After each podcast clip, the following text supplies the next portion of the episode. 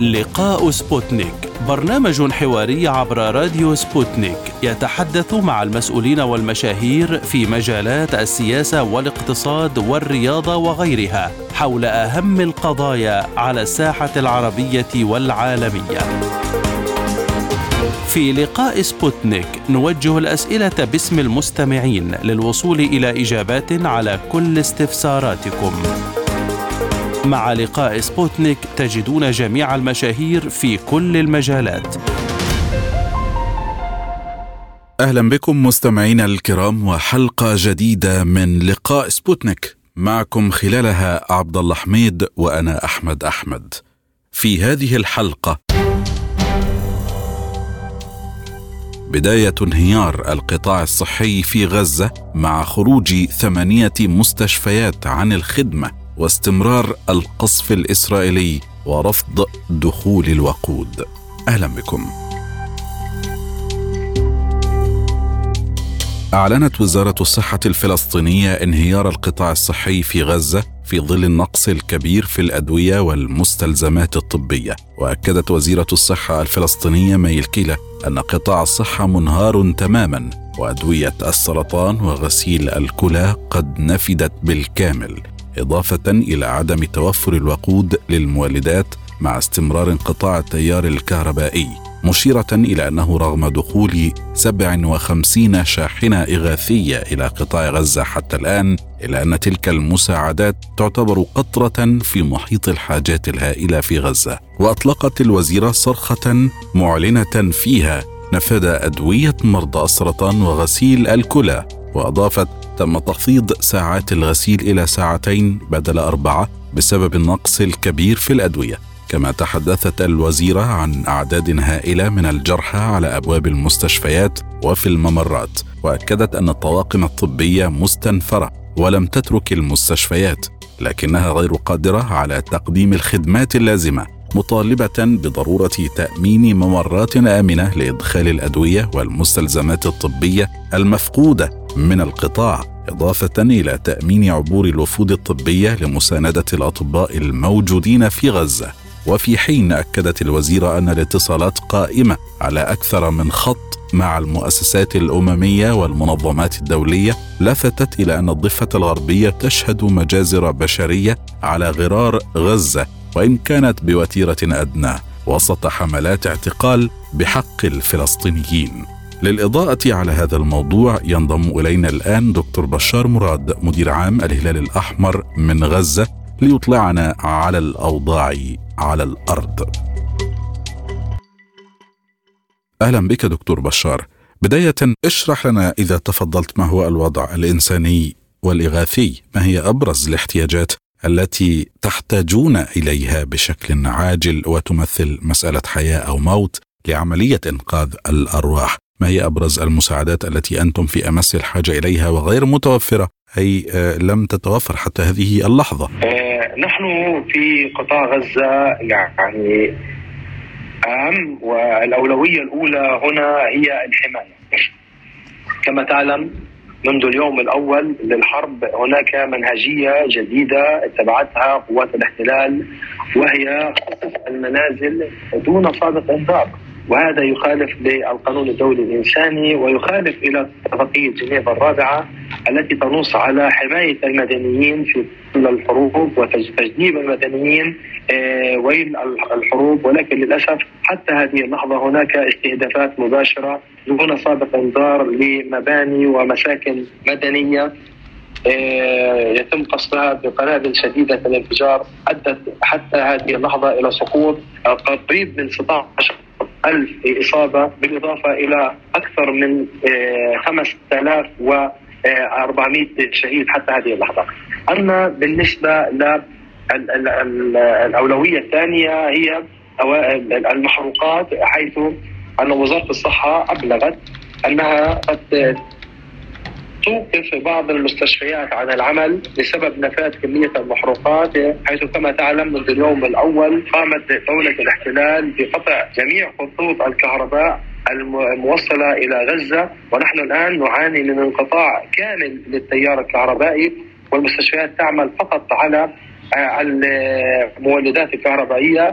وحسب ما علمنا من وزارة الصحة وبعض المستشفيات الغير الحكوميه أن هذه الكمية قد تنفذ خلال 48 ساعة وقد تتحول المستشفيات إلى مقابر جماعية بسبب هذا الإجراء الغير مبرر.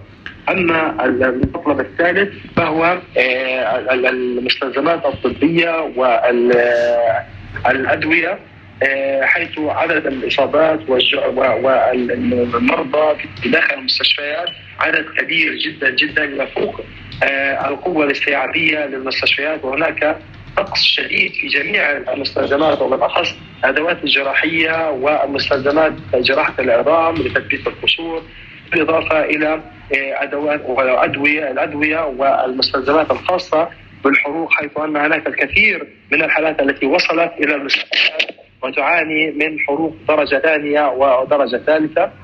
آه، أما بالاحتياج آه، الرابع فهو آه، ماء الشرب حيث هناك عجز ونقص كبير في ماء الماء النقي. هناك توقف جميع مضخات المياه محطات تحلية المياه توقفت. المياه الجوفية لقطاع غزة تقريبا 95% منها مياه قابلة للاستخدام البشري ملوثة وكان أهل غزة يعتمدون على شراء المياه المعالجة المفلترة.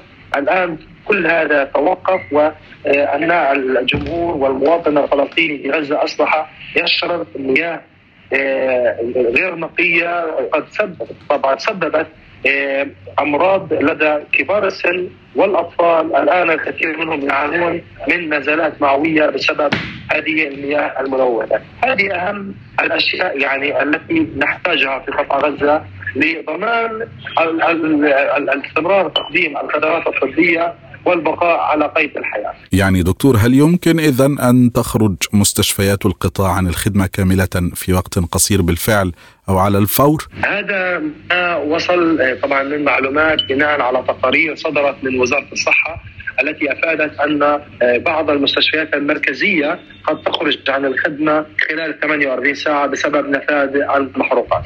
كذلك آه، ماذا عن الجوانب الخاصة بإجراء العمليات ومستلزماتها الطبية المطلوبة، هل هي متوفرة أم لا؟ كيف هو الوضع الآن وبعض الأطباء يشكون من عدم قدرتهم على القيام بدورهم المهم والملح في مثل هذه الظروف بل ربما يتوفى الجرحى والمصابون بسبب عدم توافر هذه المستلزمات. يعني في البداية دعني أخبرك أن هناك بعض العمليات أجريت في بعض المستشفيات دون تخدير.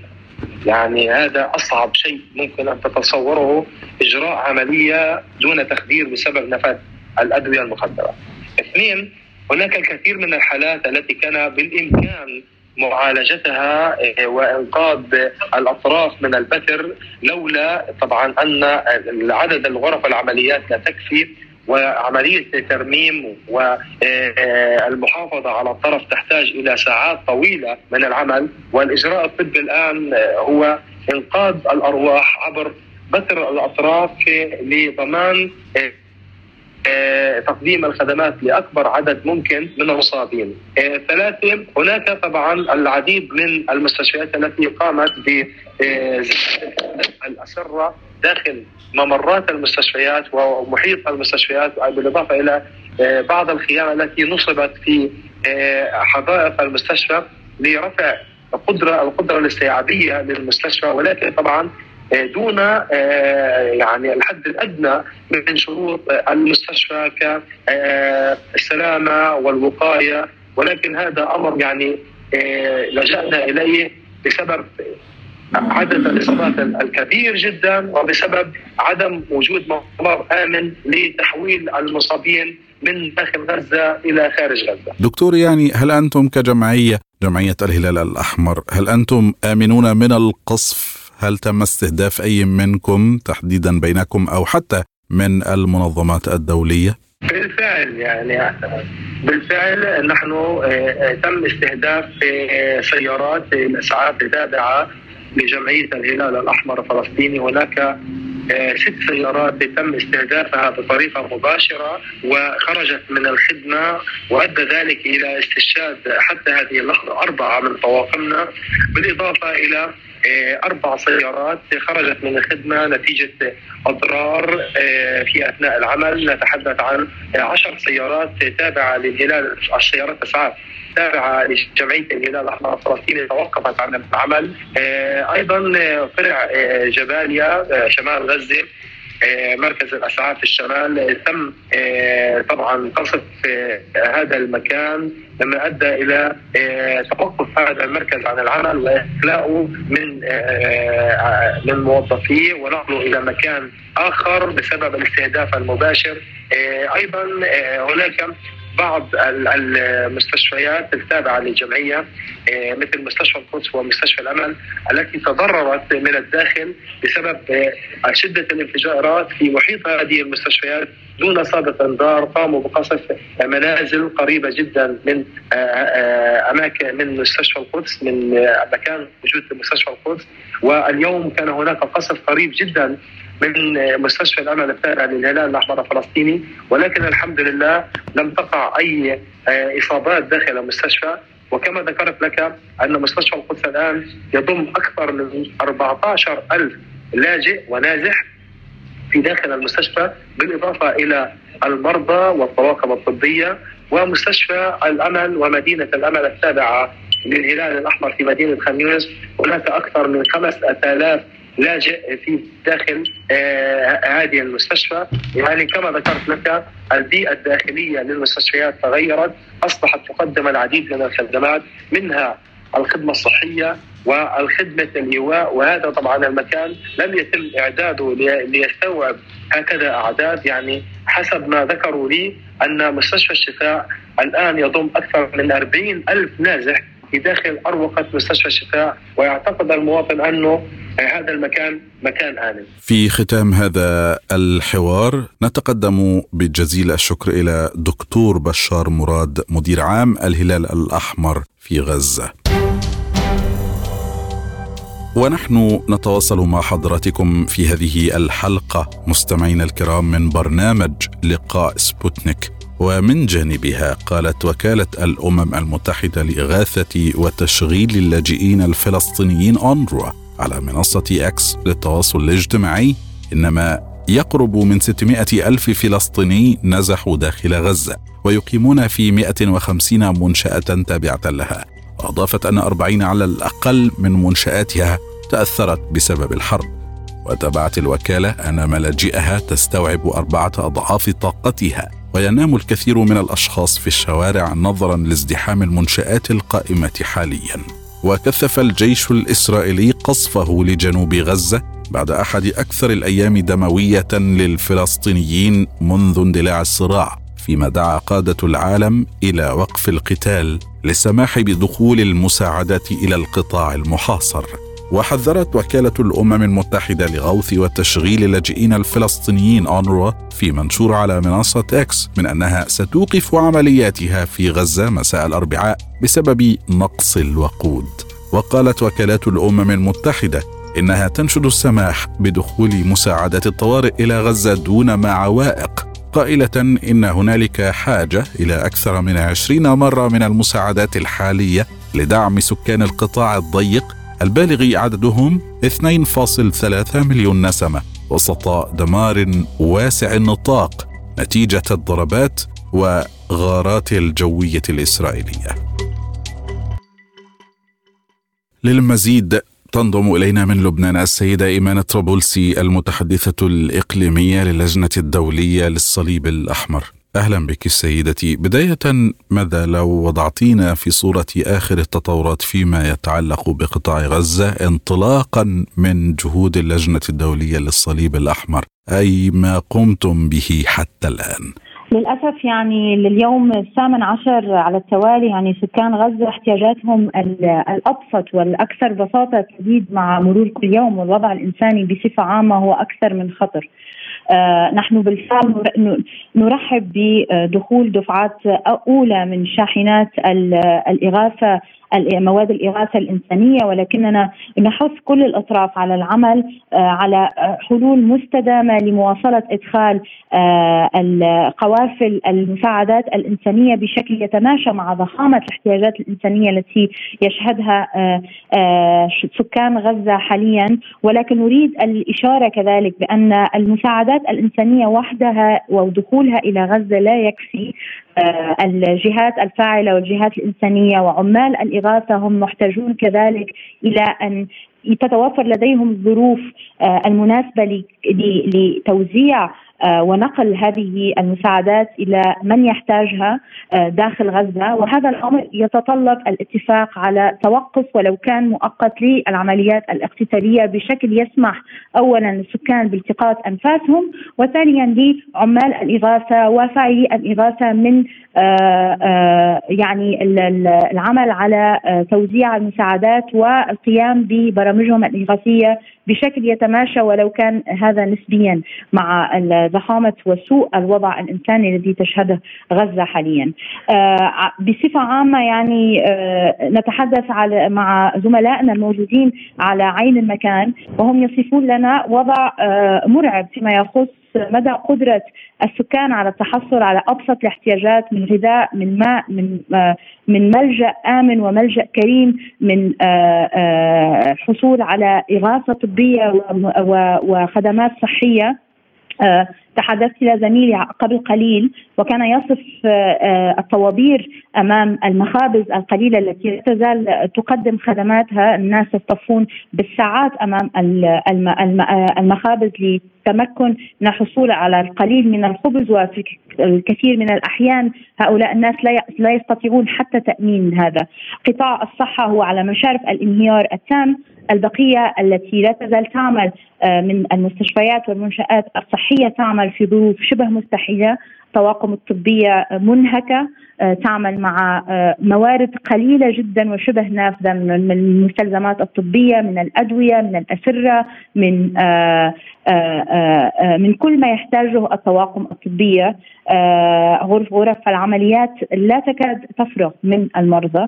ومع كل هذا ومع كل هذه الجهود التي تحصل 24 على 24 لا يستطيع تستطيع الطواقم الطبيه الاستجابة لضخامة الاحتياجات الإنسانية حاليا. البارحة آه، تحدثنا مع بعض الزملاء حيث آه، كانوا يقومون بزيارات تقييمية لأوضاع مستشفيين من المستشفيات الأساسية اليوم داخل غزة وهو مستشفى القدس ومستشفى الشفاء وكانوا يصفون لنا ما آه، الوضع الكارثي داخل هذه المستشفيات. يتحدثون عن أشخاص من ذوي الاحتياجات الخاصة أطفال آه، آه، أشخاص مسنين يفترشون الأرض وينامون على على سلالم المستشفيات آه، الكثير منهم هم محتاجون بالفعل إلى رعاية صحية ولكن الكثير منهم كذلك فقط يلجؤون للمستشفيات بحثا عن الأمن آه، أو تفاديا لتعرضهم إلى الجرح أو القتل خلال خلال القصف. ظروف داخل الملاجئ أو ده بالنسبة للمئات مئات الآلاف من العائلات النازحه هي أكثر من خطيرة. تحدثت إلى آه، زميلي آه، هو من بين المئة زميل وزميلة الموجودين اليوم داخل غزة وهو من سكان غزة وهو موجود حاليا في أحد الملاجئ مع عائلته بما أن آه، أنه اضطر إلى النزوح بعد إعلامات الإخلاء التي آه التي واجهتها السلطات الإسرائيلية لسكان المناطق الشمالية داخل غزة وبالتالي مئات من الآلاف اضطروا إلى النزوح إلى الجنوب. آه، من بين الأشياء التي ذكرها لي آه، زميلي هو أن الوضع داخل الملجأ مؤقت. يعني اولا الملجأ مكتظ آه، ليس هناك قدرة على ليست هناك حمامات ليس هناك ماء صالح للشرب ليس هناك دواء ليس هناك حصبات أو حليب للرضع. الأشخاص ينامون على الأرض لعدم توفر الأغطية عدم توفر المستلزمات الأبسط للحياه اليومية. يعني حوصل لكل هذا الوضع. الانساني خطر وخطر جدا.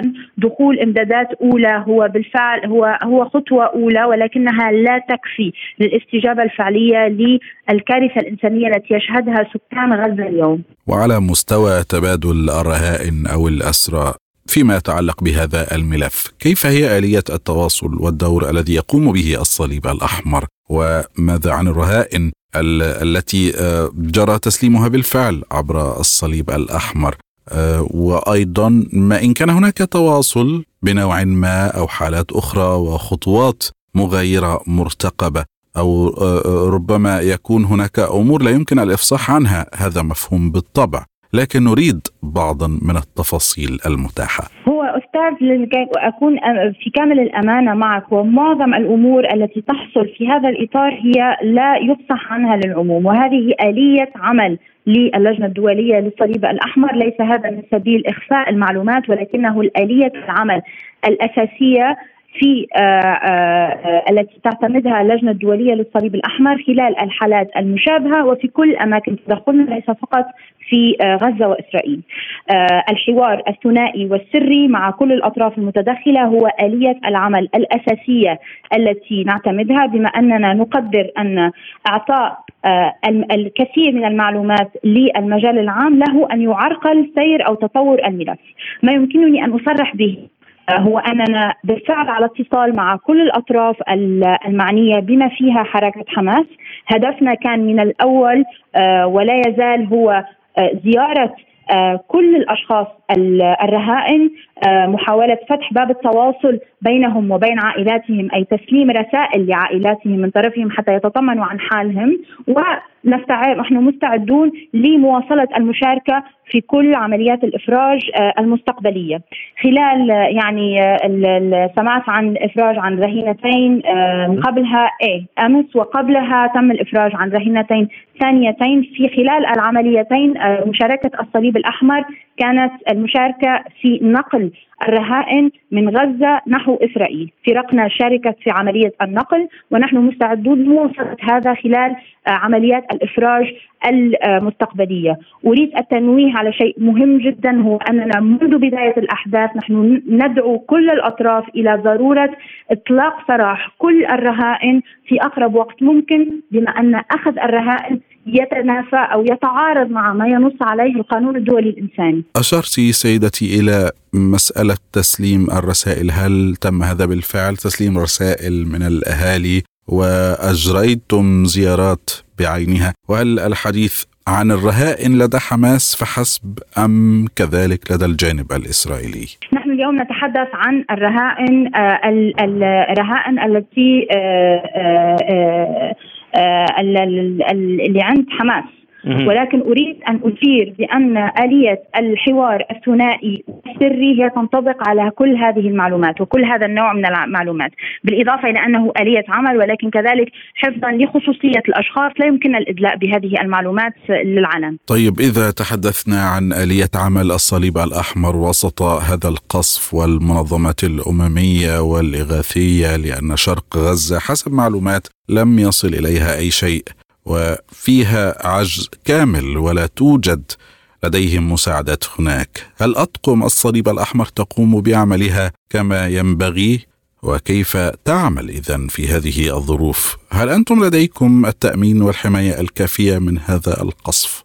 خلال الأيام الفارطة هناك يعني خلال حديثي مع العديد من وسائل الإعلام كنت أريد وسوف أعيد نفس الشيء لحضرتكم هو أن اللجنة الدولية للصليب الأحمر ليست لها القدرة فعلا ماديا بأن تحمي آه، المدنيين وأن تحمي طواقمها من القصف وبالتالي المسؤولية تعود للأطراف على عاتق الأطراف المنخرطة في النزاع بأن يعملوا على توفير آه، ما آه، توفير آه، الضمانات الأمنية بالنسبة للفاعلين الإنسانيين. ومن هنا أعود إلى نقطة التي أشرت إليها في البداية هو أن دخول المساعدات وحده لا يكفي من الضرورة توفير الضمانات الأمنية للطواقم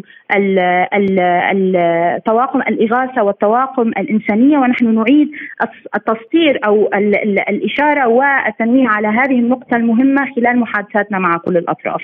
فعليا كما ذكرت يعني آه، فرقنا هي موجودة داخل غزة معرضة إلى آه، آه، معرضة إلى نفس الظروف التي يعيشها معظم سكان غزة يعني ليالي من الرعب والقصف وللأسف يعني نحن نحن شهدنا خلال منذ بداية الأحداث بان هناك أشخاص من الطواقم الإنسانية وطواقم الإغاثة قتلوا خلال تأديتهم لواجباتهم. وهذا الشيء هو غير مقبول بالمرة من غير المقبول أن يتم قتل أو جرح طبيب أو مسعف خلال أدائه لعمله. آه هذا من بين النداءات التي نوجهها سواء علنيا سواء بطريقة مباشرة مع الأطراف المنخرطة في النزاع. وهل من بين العاملين في لجنة الصليب الأحمر من أصيب؟ أو تعرض للقصف خلال الأيام الماضية؟ الحمد لله إلى حد الساعة لا ولكن شريكنا الأساسي آه، داخل غزة وهو الهلال الأحمر الفلسطيني فقد الكثير من اعضائه آه، آه، فقد ما يقارب أظن أنه آخر رقم عندي هو أربعة ستة. من مسعفي من مسعفي ممكن أنه الرقم بالله عليك خذوا شوي باحتراز لأنه خلينا بس إنه فقد فقد فقد اعضائه من مسعفيه من منذ بداية الأحداث آه، الكثير من بينهم جرحوا كذلك. ومن هنا ننادي كل الأطراف على الطرفين بضرورة حماية الحيز المخصص لاعمال لعمل الإغاثي، حماية المسعفين و آه، واعطائهم فرصة القيام بعملهم اذ من غير المقبول أن يفقد مسعف أو طبيب أو ممرض آه، حياته خلال محاولته لإنقاذ آه، حياه الحياة البشرية. سيدة إيمان حسب متابعتنا ربما هناك بعض المساعدات التي لا يسمح الجانب الإسرائيلي بدخولها كأسطوانات الأكسجين وغيرها، هل من دور لكم يمكن القيام به كمناشدات للسماح بهذه المساعدات خاصة المطلوبة منها بشكل أكثر إلحاحا هل أنتم أو المنظمات الدولية أو الأطراف المعنية لها دور في كل ذلك؟ هو نحن خلال محادثاتنا مع جميع الأطراف بما فيهم الجانب الإسرائيلي والأطراف الأخرى المتدخلة في آه في في في الوضع الراهن نواصل مناشدتنا بضرورة النظر إلى الملف الإنساني من ناحية إنسانية بحت، يعني على سبيل المثال نحن اليوم يعني آه نتحدث عن مستشفيات غير غير قادرة على تأمين ال آه ال ال الوقود اللازم لتشغيل الكهرباء. بالتالي يعني آه، لدينا آه، آه، رضع في الحاضنات من الممكن أن تتوقف يتوقف عمل الحاضنات في كل لحظة، أشخاص محتاجين إلى تنفس اصطناعي وإلى أكسجين. وهم معرضون إلى عدم يعني في كل دقيقة من الممكن أن تتوقف هذه الخدمة لعدم وجود الموارد، عدم وجود الكهرباء داخل المستشفيات، عدم وجود الإمدادات الإضافية. بالنسبة للجنة الدولية للصليب الأحمر نحن جهزنا حوالي 60 طن من المساعدات والإمدادات الإنسانية. معظمها من الإمدادات الخاصة بقطاع الصحة وبالتالي آه، معدات طبية أدوية ومعدات أخرى مجهزة الاستخدام الصحي أو استخدام قطاع الصحة. من الممكن آه، بهذا بالإضافة إلى طاقم جراحي هو مستعد إلى دخول آه، آه، غزة لمساعدة عمل المستشفيات خاصة فيما يتعلق بالعمليات الجراحية الاستعجالية. أملنا هو أن وعلى امتداد ممكن الفترة القريبة المقبلة أن يتم ابتداء دخول هذه أو بداية في في إدخال هذه المساعدات الإضافية إلى آه، داخل غزة وتسييرها أو آه، أو توزيعها على المنشآت الصحية. آه، ولكن ليست لنا تفاصيل حول التاريخ أو التوقيت المحدد. كل أملنا هو أن يتم إدخال أكثر ما يمكن من الامدادات الإنسانية بما فيها إمدادات الخاصة بطاقم الصحة. في اقرب وقت ممكن بما أن وضعية قطاع الصحة لا تستحمل.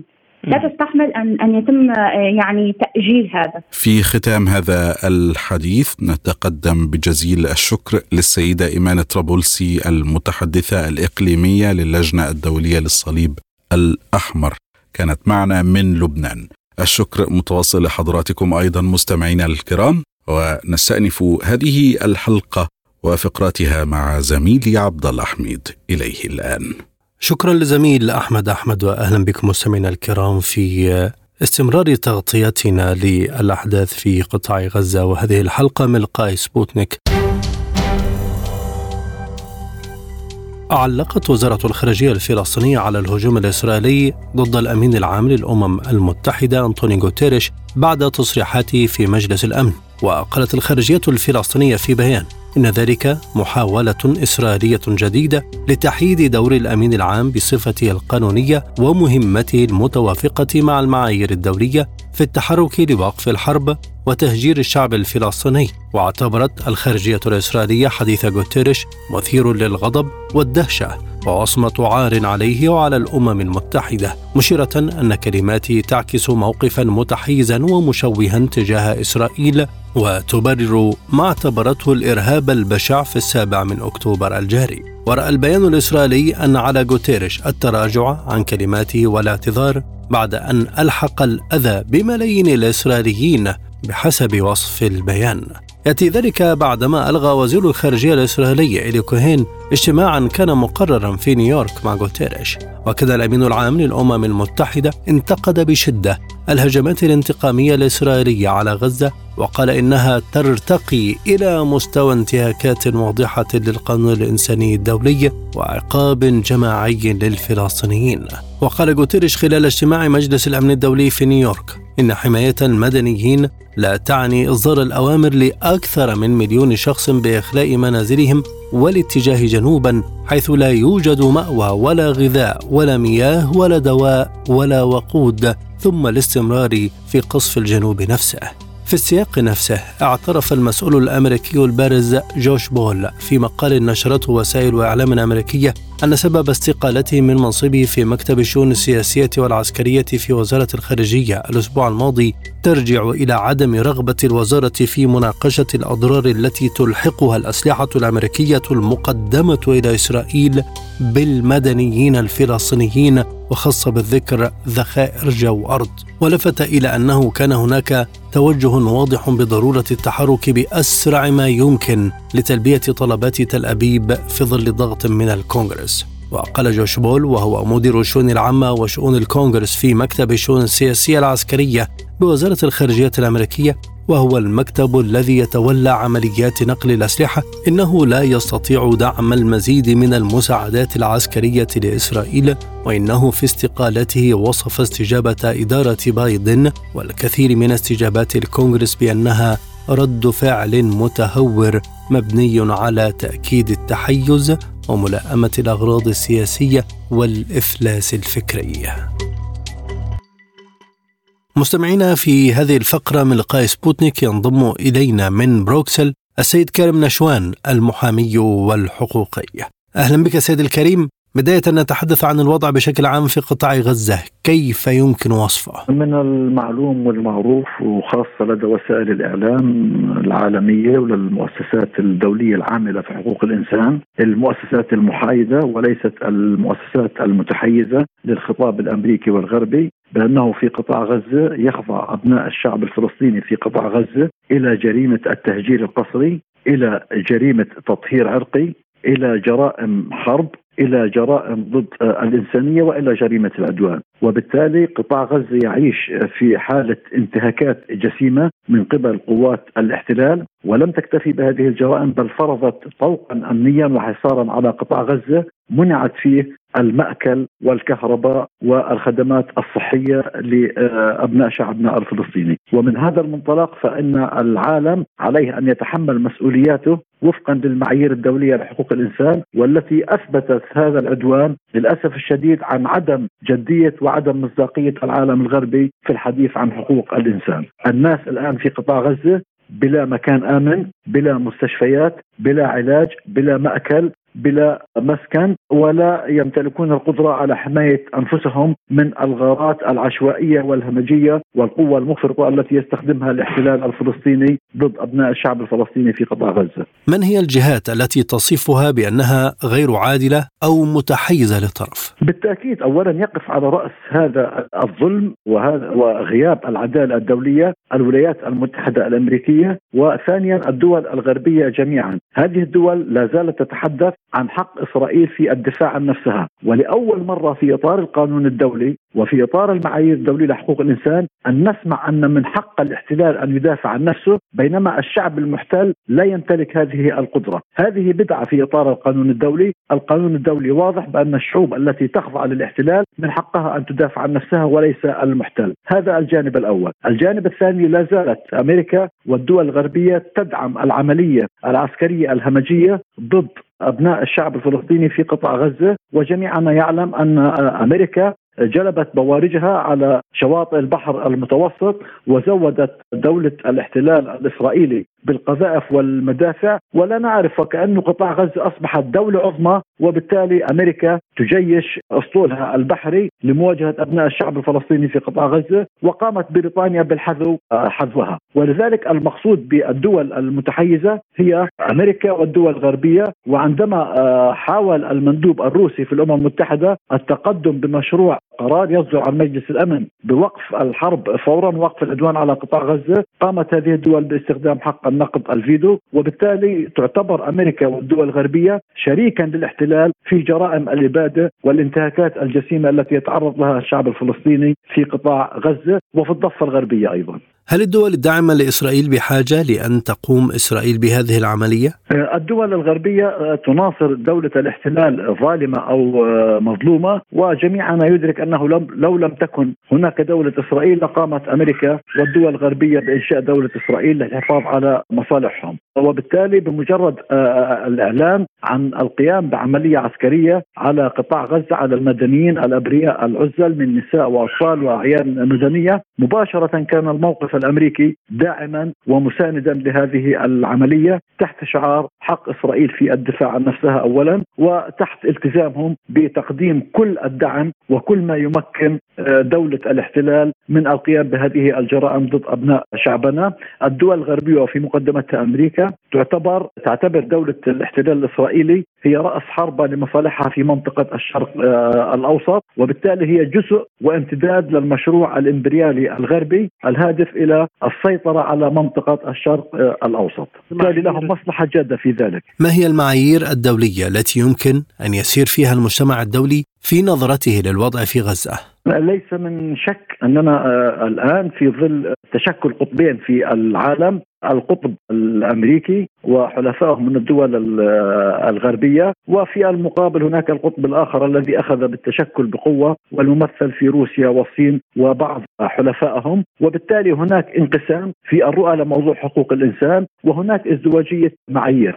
فعلى سبيل المثال الأوكران من حقهم أن يدافعوا عن نفسهم وهم ضحايا لما يسمى بالعدوان الروسي وإلى آخره، ولكن فيما يتعلق بالحاله الفلسطينية فالشعب الفلسطيني ليس من حقه أن يدافع عن نفسه وما يقوم به الاحتلال هو متوافق كما يدعون مع أحكام القانون الدولي الانساني، لذلك أثبتت الأحداث أن النظام الدولي الذي أنشئ بعد الحرب العالمية الأولى الثانية عفوا ونظام الفيتو ومجلس الأمن لم يعد مناسبا. لابد الآن من إنشاء نظام دولي جديد يقوم على أساس مصالح الدول المشتركة آه، وعلى الأمن والسلام ولا يقوم على تدمير البشرية والعالم حفاظا على مصالح أمريكا والدول الغربية، لذلك حقيقة نحن بحاجة إلى مجتمع إلى نظام عالمي جديد.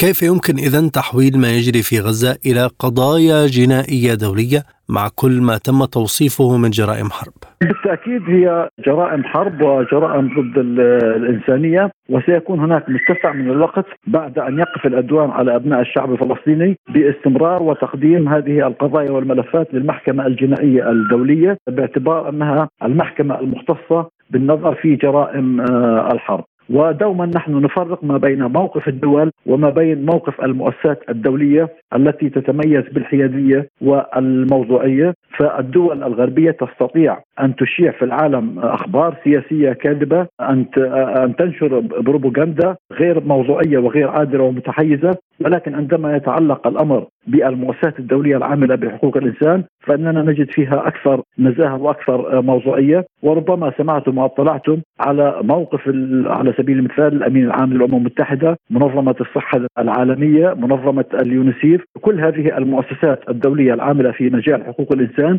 تدين جرائم الاحتلال ضد أبناء الشعب الفلسطيني وتفند رواية ما يسمى بحق الدفاع عن النفس باعتبار أن هذا الحق يعطى للشعوب المحتلة وليس للاحتلال، كما ان حق الدفاع عن النفس لا يعني انتهاك المعايير الدولية والمعايير القانونية والأخلاقية المتعلقة بالنزاعات المسلحة، لذلك آه، بعد أن تضع هذه هذا العدوان آه، أوزاره بالتأكيد ستحرك العديد من القضايا الجنائية آه، أمام المحكمة الجنائية ضد الاحتلال الصهيوني من استهداف للمنشآت الصحية من استهداف للأطقم الطبية لموظفي الهلال الأحمر الدولي وكذلك بقطع الماء والكهرباء وفرض الحصار المجرم على شعبنا الفلسطيني كل هذه جرائم حرب بامتياز ومكتمله الأركان. سيد كارم نشوان هل يمكن ملاحقة إسرائيل ومن خلفها الولايات المتحدة في أي جهة قضائية دولية في ظل ما تابعناه سابقا من هجوم على المحكمة الجنائية الدولية والآن يعني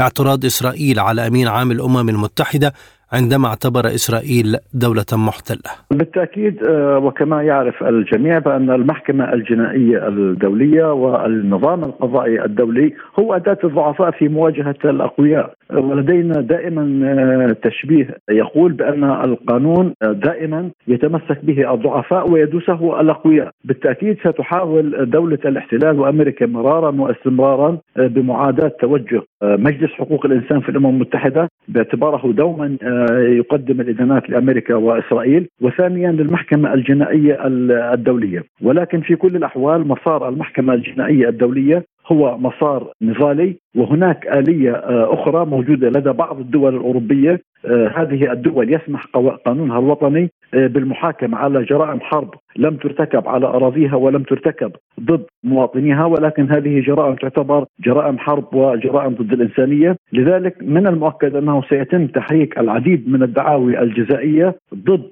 الاحتلال وأمريكا أمام المحكمة الجنائية الدولية وأمام العديد من المحاكم الأوروبية التي تكفل قوانينها هذا الحق لضحايا انتهاكات جرائم الحرب والجرائم ضد الإنسانية فهو مسار نضالي ومسار حتمي ولا بد من خوضه. أما فيما يتعلق بموقف أمريكا ودولة الاحتلال من المحكمة الجنائية الدولية فهو موقف مخزي كما تعلمون وقد سبق للرئيس ترامب سابقا أن هدد باعتقال قضاة المحكمة الجنائية الدولية وهذه المحكمة الجنائية الدولية لا يتم الاعتراف بشرعيتها عندما يتعلق الأمر بجرائم ارتكبتها إسرائيل وفي المقابل جرائم ارتكبها الاحتلال، ولكن فيما يتعلق بالدول الأخرى فنلاحظ أن المحكمة الجنائية الدولية تشرع بتحقيق بإجراءات التحقيق سريعا كما يحدث لدى العديد من الدول الأفريقية ويوغوسلافيا سابقا. وحتى الرئيس بوتين اتهموه بأنه مرتكب لجرائم حرب ويجب أن يخضع للمحكمه الجنائية الدولية، أما ما تقوم به أمريكا وإسرائيل فهو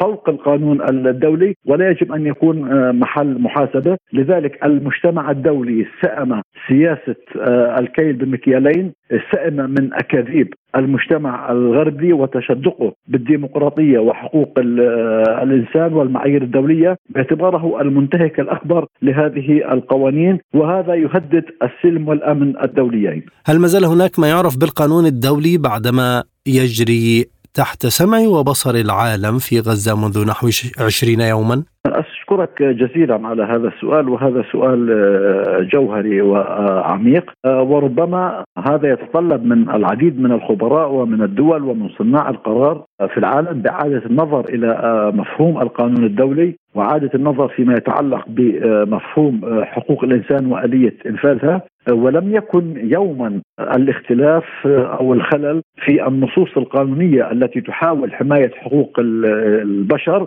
والنص على المساواة والعدالة وأخلاقيات الحرب والمعايير الدولية المتعلقة في زمن السلم والمعايير المتعلقة بزمن آه، النزاعات المسلحة، كل هذه المبادئ هي مبادئ جميلة وهي كفيلة بحماية حقوق آه، الناس سواء في حالة السلم أو في حالة النزاعات المسلحة، ولكن الإشكالية في التطبيق في التحيز في الكيل بمكيالين، لذلك أمامنا تحدي آه، كبير آه، كباحثين ومختصين ودول وأنظمة سياسية، كيف نضمن أن تكون هذه المعايير خاضعة للعدالة والمساواة والتطبيق بمعيار واحد دون آه، تمييز. هذا تحدي كبير. لازلنا نعتبر ونثق بأن هذه المعايير وهذه المبادئ الإنسانية التي توصلت لها البشرية هي معايير ومبادئ سامية معايير ومبادئ كفيلة بحماية حقوق الإنسان ولكن القطب المهيمن على العالم المتمثل في أمريكا والدول الأوروبية تستخدم هذه المعايير لمصالحها الخاصة لاستمرار هيمنتها على العالم ولكن ثقتنا وطيدة بأن هذا الوضع الدولي لن يستمر طويلا. لكن كل هذه العناوين يتم انتهاكها، فهل صاحبة العناوين البراقة في حقوق الإنسان وهي الولايات المتحدة أسقطت نفسها في تاريخ أسود عندما تركت إسرائيل تنتهك حقوق الإنسان في غزة؟ أه، من المؤكد ودعني أقول أن هذا العدوان الأمريكي الصهيوني على أبناء الشعب الفلسطيني هو كاشف عورات كاشف عورات لأمريكا ولسياستها ولمواقفها الكاذبة وزعمها باحترامها للديمقراطية وحقوق الإنسان، شعب يخضع للاحتلال منذ 75 عام، شعب يخضع للحصار، شعب يواجه القتل والإبادة ارتكبت بحق هذا الشعب العديد من المجازر على مدار التاريخ. وعندما يتعرض هذا الشعب للعدوان تقوم أمريكا بجلب مقاتلينها وجنرالاتها وابراج وبوارجها الحربية وطائراتها لتهديد أبناء هذا الشعب الغلبان المحكوم الذي يزيد عدده عن 2 مليون و200 ألف في منطقة جغرافية محصورة والتي تعتبر أكثر الأماكن اقتضاضا آه، في العالم. وأعتقد أن الموقف الأمريكي الداخلي بدأ يشعر وتزداد قناعته بأن هذه الحكومة الأمريكية الحالية المتمثلة بحكومة آه، بايدن آه، تسيء لقضايا الديمقراطية، تسيء لحقوق الإنسان، تسيء لعدالة الشعوب وحق الشعوب في تقرير مصيرها وتنسف كل ادعاءاتها فيما يتعلق بحقوق الإنسان، لذلك نلاحظ في الآونة الأخيرة أن هناك تغيرا طفيفا في الموقف الأمريكي والموقف الأوروبي فيما يتعلق بإدخال المساعدات أحيانا ووقف إطلاق النار أحيانا واحترام أحكام القانون الدولي الانساني وكل ذلك جاء تحت وطئة المظاهرات والاحتجاجات من داخل الشعوب في الدول الأوروبية. المواطن الأمريكي والمواطن الأوروبي لا يدفع الضريبة للدولة لكي تقوم هذه الدولة بدعم دولة تمارس جرائم حرب، لذلك يجب أن تكون أمريكا شريكا للاحتلال في أي محاكمات قادمة فيما يتعلق بانتهاكات حقوق الإنسان في مجال جرائم الحرب والجرائم ضد الإنسانية. والتهجير القسري لأبناء الشعب الفلسطيني. كيف أحرج الشارع الغربي حكوماته التي تدعم إسرائيل؟ وهل الحراك الشعبي سيؤثر على نظرة الحكومات وتغيير وجهتها في غزة؟ رغم ما نشهده من انتهاكات وضحايا من هذا العدوان لكن الشيء المضحك أنه عندما يسافر قادة الغرب للحجيج لدى دولة الاحتلال للتعبير عن تضامنهم باسمهم وباسم شعوبهم مع دولة الاحتلال في نفس اللحظة تكون شعوب هذه الدول تنظم المسيرات التي يشارك فيها عشرات الآلاف من مواطنين هذه الدول كما حصل مع بايدن وكما حصل مع ماكرون وكما حصل مع آه، بريطانيا. وجميعنا لاحظنا أنه لم يسبق في التاريخ هذا الحجم من المظاهرات والاحتجاجات من قبل هذه الشعوب وخاصة في أمريكا وبريطانيا وفرنسا وألمانيا. وهذا ما يعكس بشكل واضح انفصام موقف الجماهير الشعبية في أوروبا عن موقف الحكومات وممارستها الضغط المتواصل لعدم دعم جرائم الاحتلال ضد الشعب الفلسطيني. لذلك موقف الشعوب الأوروبية موقف مهم.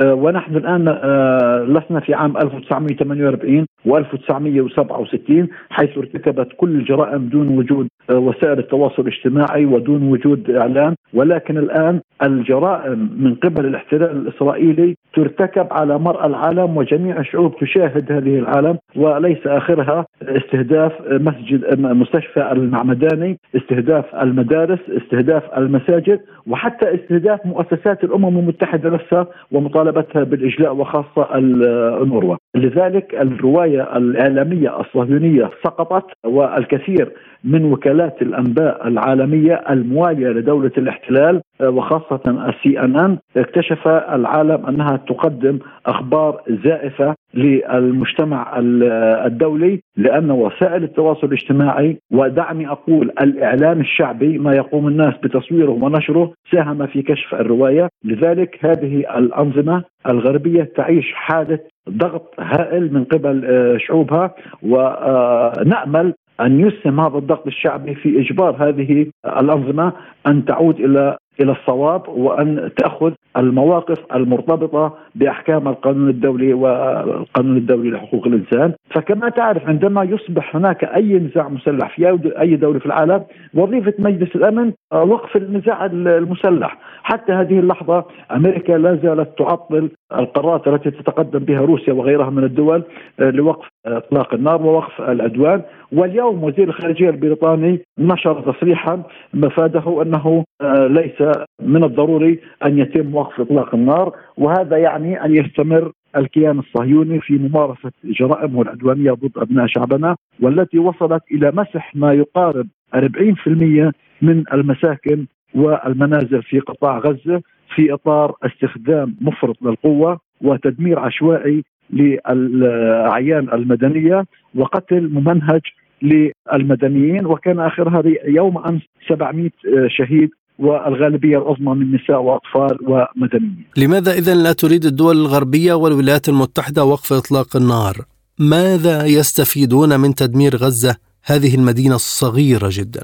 اولا هذا موقف غير أخلاقي، موقف غير إنساني، ودوما كانت طبيعة هذه الأنظمة الاستعمارية هكذا ولكن هذه المرة تكشفت بشكل وقح. هم يدركون أنه إذا انتهت العدوان على قطاع غزة ستخرج إسرائيل منكسرة وذليلة والمجتمع الدولي الآن له خطاب واضح بأنه لابد من العودة إلى جذور الصراع وجذور الصراع تتمثل في حرمان الشعب الفلسطيني من حقه في إقامة دولته المستقلة، فإذا انتهى العدوان على قطاع غزة حاليا ستكون آه، دولة الاحتلال في أي مفاوضات قادمة طرف ضعيف بعد أن أذلت وكسرت هيبتها بعد السابع من أكتوبر، لذلك هذه الدول الغربية تحاول أن تعطي الاحتلال آه، أكبر وقت ممكن من ارتكاب الجرائم آه، لتحسين صورته. ولكن آه، ثقتنا راسخة بأن صورة الاحتلال ستزداد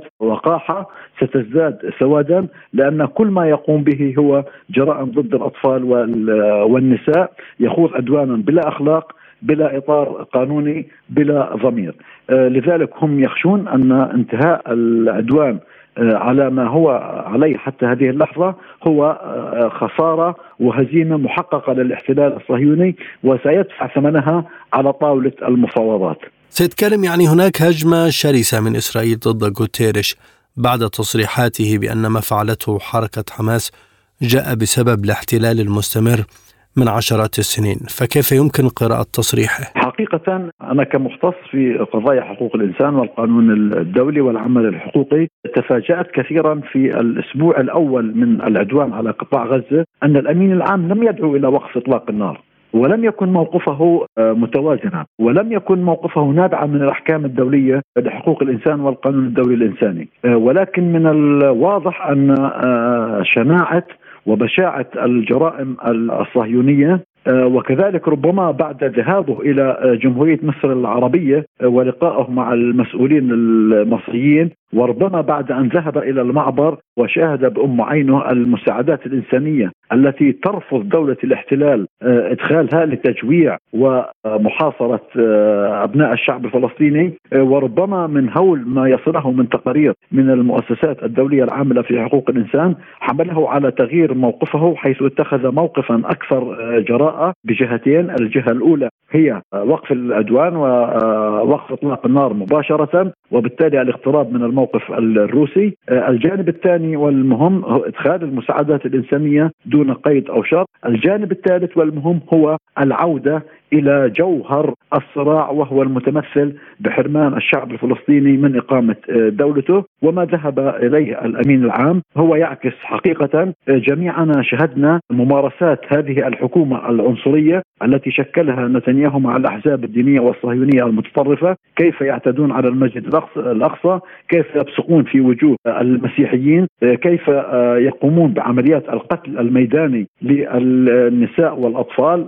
كيف يقومون بحملات اعتقال واقتحامات متواصلة في الضفة الغربية. لذلك هناك جملة من الجرائم التي ارتكبتها هذه الحكومة ما قبل 7 أكتوبر وبالإضافة إلى ذلك كل التاريخ السابق من جرائم في عدوان ال 48 وال 56 وال 67 وعام 2006 على شعبنا في لبنان وبعد ذلك عدوان 2006 2008 2010 2011 2012 2014 لذلك تاريخ الاحتلال حافل بالمجازر ما قبل 7 أكتوبر. لذلك ذهب الأمين العام بالاتجاه الصحيح بأن جوهر الصراع وجوهر المشكلة ليست ما حصل في 7 أكتوبر بل سبب هذا الصراع هو حرمان أبناء الشعب الفلسطيني من حقوقهم المشروعه وعجز المجتمع الدولي عن إنصاف أبناء الشعب الفلسطيني، لذلك هو ذهب باتجاه كلمة الحق في النهاية وهذا الموقف يقدر له. ومن المعروف أن دولة الاحتلال كل من لا يق...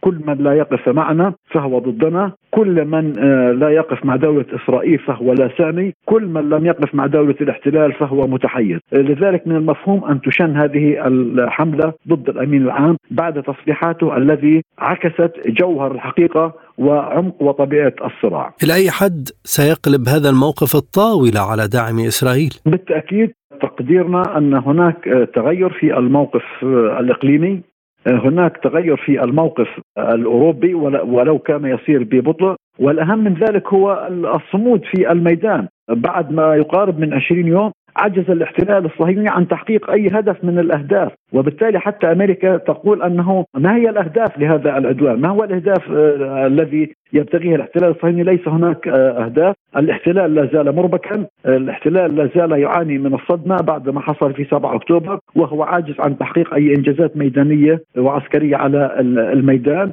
يضاف إلى ذلك التغيرات الإقليمية والخشية من اتساع رقعة العدوان بتدخلات من بعض الأطراف الإقليمية وخاصة حزب الله وفتح جبهة الشمال فإذا كان الاحتلال عجز في مواجهة المقاومة في غزة فبالتأكيد سيكون عاجزا فيما لو فتحت جبهة أخرى وأضف إلى ذلك التغيرات في المواقف الأوروبية. لذلك تقديرنا أن استمرار حملات الضغط في داخل الدول الأوروبية نفسها عجز الاحتلال عن تقديم أي إنجازات ميدانية. صمود أبناء الشعب الفلسطيني في قطاع غزة والضفة الغربية إصرار الدول العربية. وهناك موقف إقليمي موحد خاصة من جمهورية مصر العربية والسعودية والإمارات والأردن بضرورة وقف العدوان وإدخال المساعدات إلى أبناء الشعب الفلسطيني. أعتقد أن هناك تغيرات ستحدث في الموقف الأوروبي والموقف الأمريكي قريبا جدا. وبالتالي المعيار الأساسي للصمود في الميدان بالإضافة إلى ذلك قوة الموقف العربي والحركة الشعبية الضاغطة في داخل الدول الأوروبية. المسؤول الأمريكي البارز في الخارجية الأمريكية جوش بول قال إن أسباب استقالته من منصبه في مكتب الشؤون السياسية والعسكرية في الوزارة الأسبوع الماضي ترجع إلى عدم رغبة الوزارة في مناقشة الأضرار التي ألحقتها الأسلحة الأمريكية المقدمة لإسرائيل بالمدنيين. تعليق. هو اتخذ موقفا شجاعا ويسجل له وفي وفي تاريخه لأنه يؤمن أنه لا يجوز بأي حال من الأحوال أن تستخدم الأسلحة الأمريكية المتطورة والذكية لقصف النساء والأطفال الأبرياء في قطاع غزة. هذا من ناحية أولى. ومن ناحية أخرى هو أيضا يعترض على الصورة التي تقدم بها أمريكا نفسها على الورق وفي المحافل الدولية باعتبارها دولة ديمقراطية وتحترم حقوق الإنسان وهي المتحكم في النظام الدولي وهي التي تقوم بحل النزاعات والصراعات ما بين الدول كما يحلو لها وفي المقابل تدخل نفسها كطرف في مقابل 2 مليون مواطن في مساحة جغرافية 8 كيلو عرض في 45 كيلو طول. هذا عار على آه، أمريكا وعلى أسلحتها وعلى بوارجها وعلى الأسلحة التي تبعثها إسرائيل. إذا هل يمكن استغلال ذلك داخل الولايات المتحدة برفع قضايا على الإدارة الحالية؟ بالتأكيد بالتأكيد. وهذا ما يحصل. وهناك تفاعلات في المجتمع الأمريكي. تصور أن المقاومة في غزة لا يصلها ماء ولا طعام ولا أكل ولا زالت صامدة. ودولة الاحتلال التي يشحنها تاريخيا الاحتلال آه، آه، الإمبريالية الأمريكية والدول الأوروبية بمزيد من الأسلحة ومزيد تحتاج إلى أسلحة والمقاومة خلال 20 يوم لا تحتاج إلى شيء حتى الطعام لا يصلها. لذلك هذه مفارقة. فعلا نحن نتحدث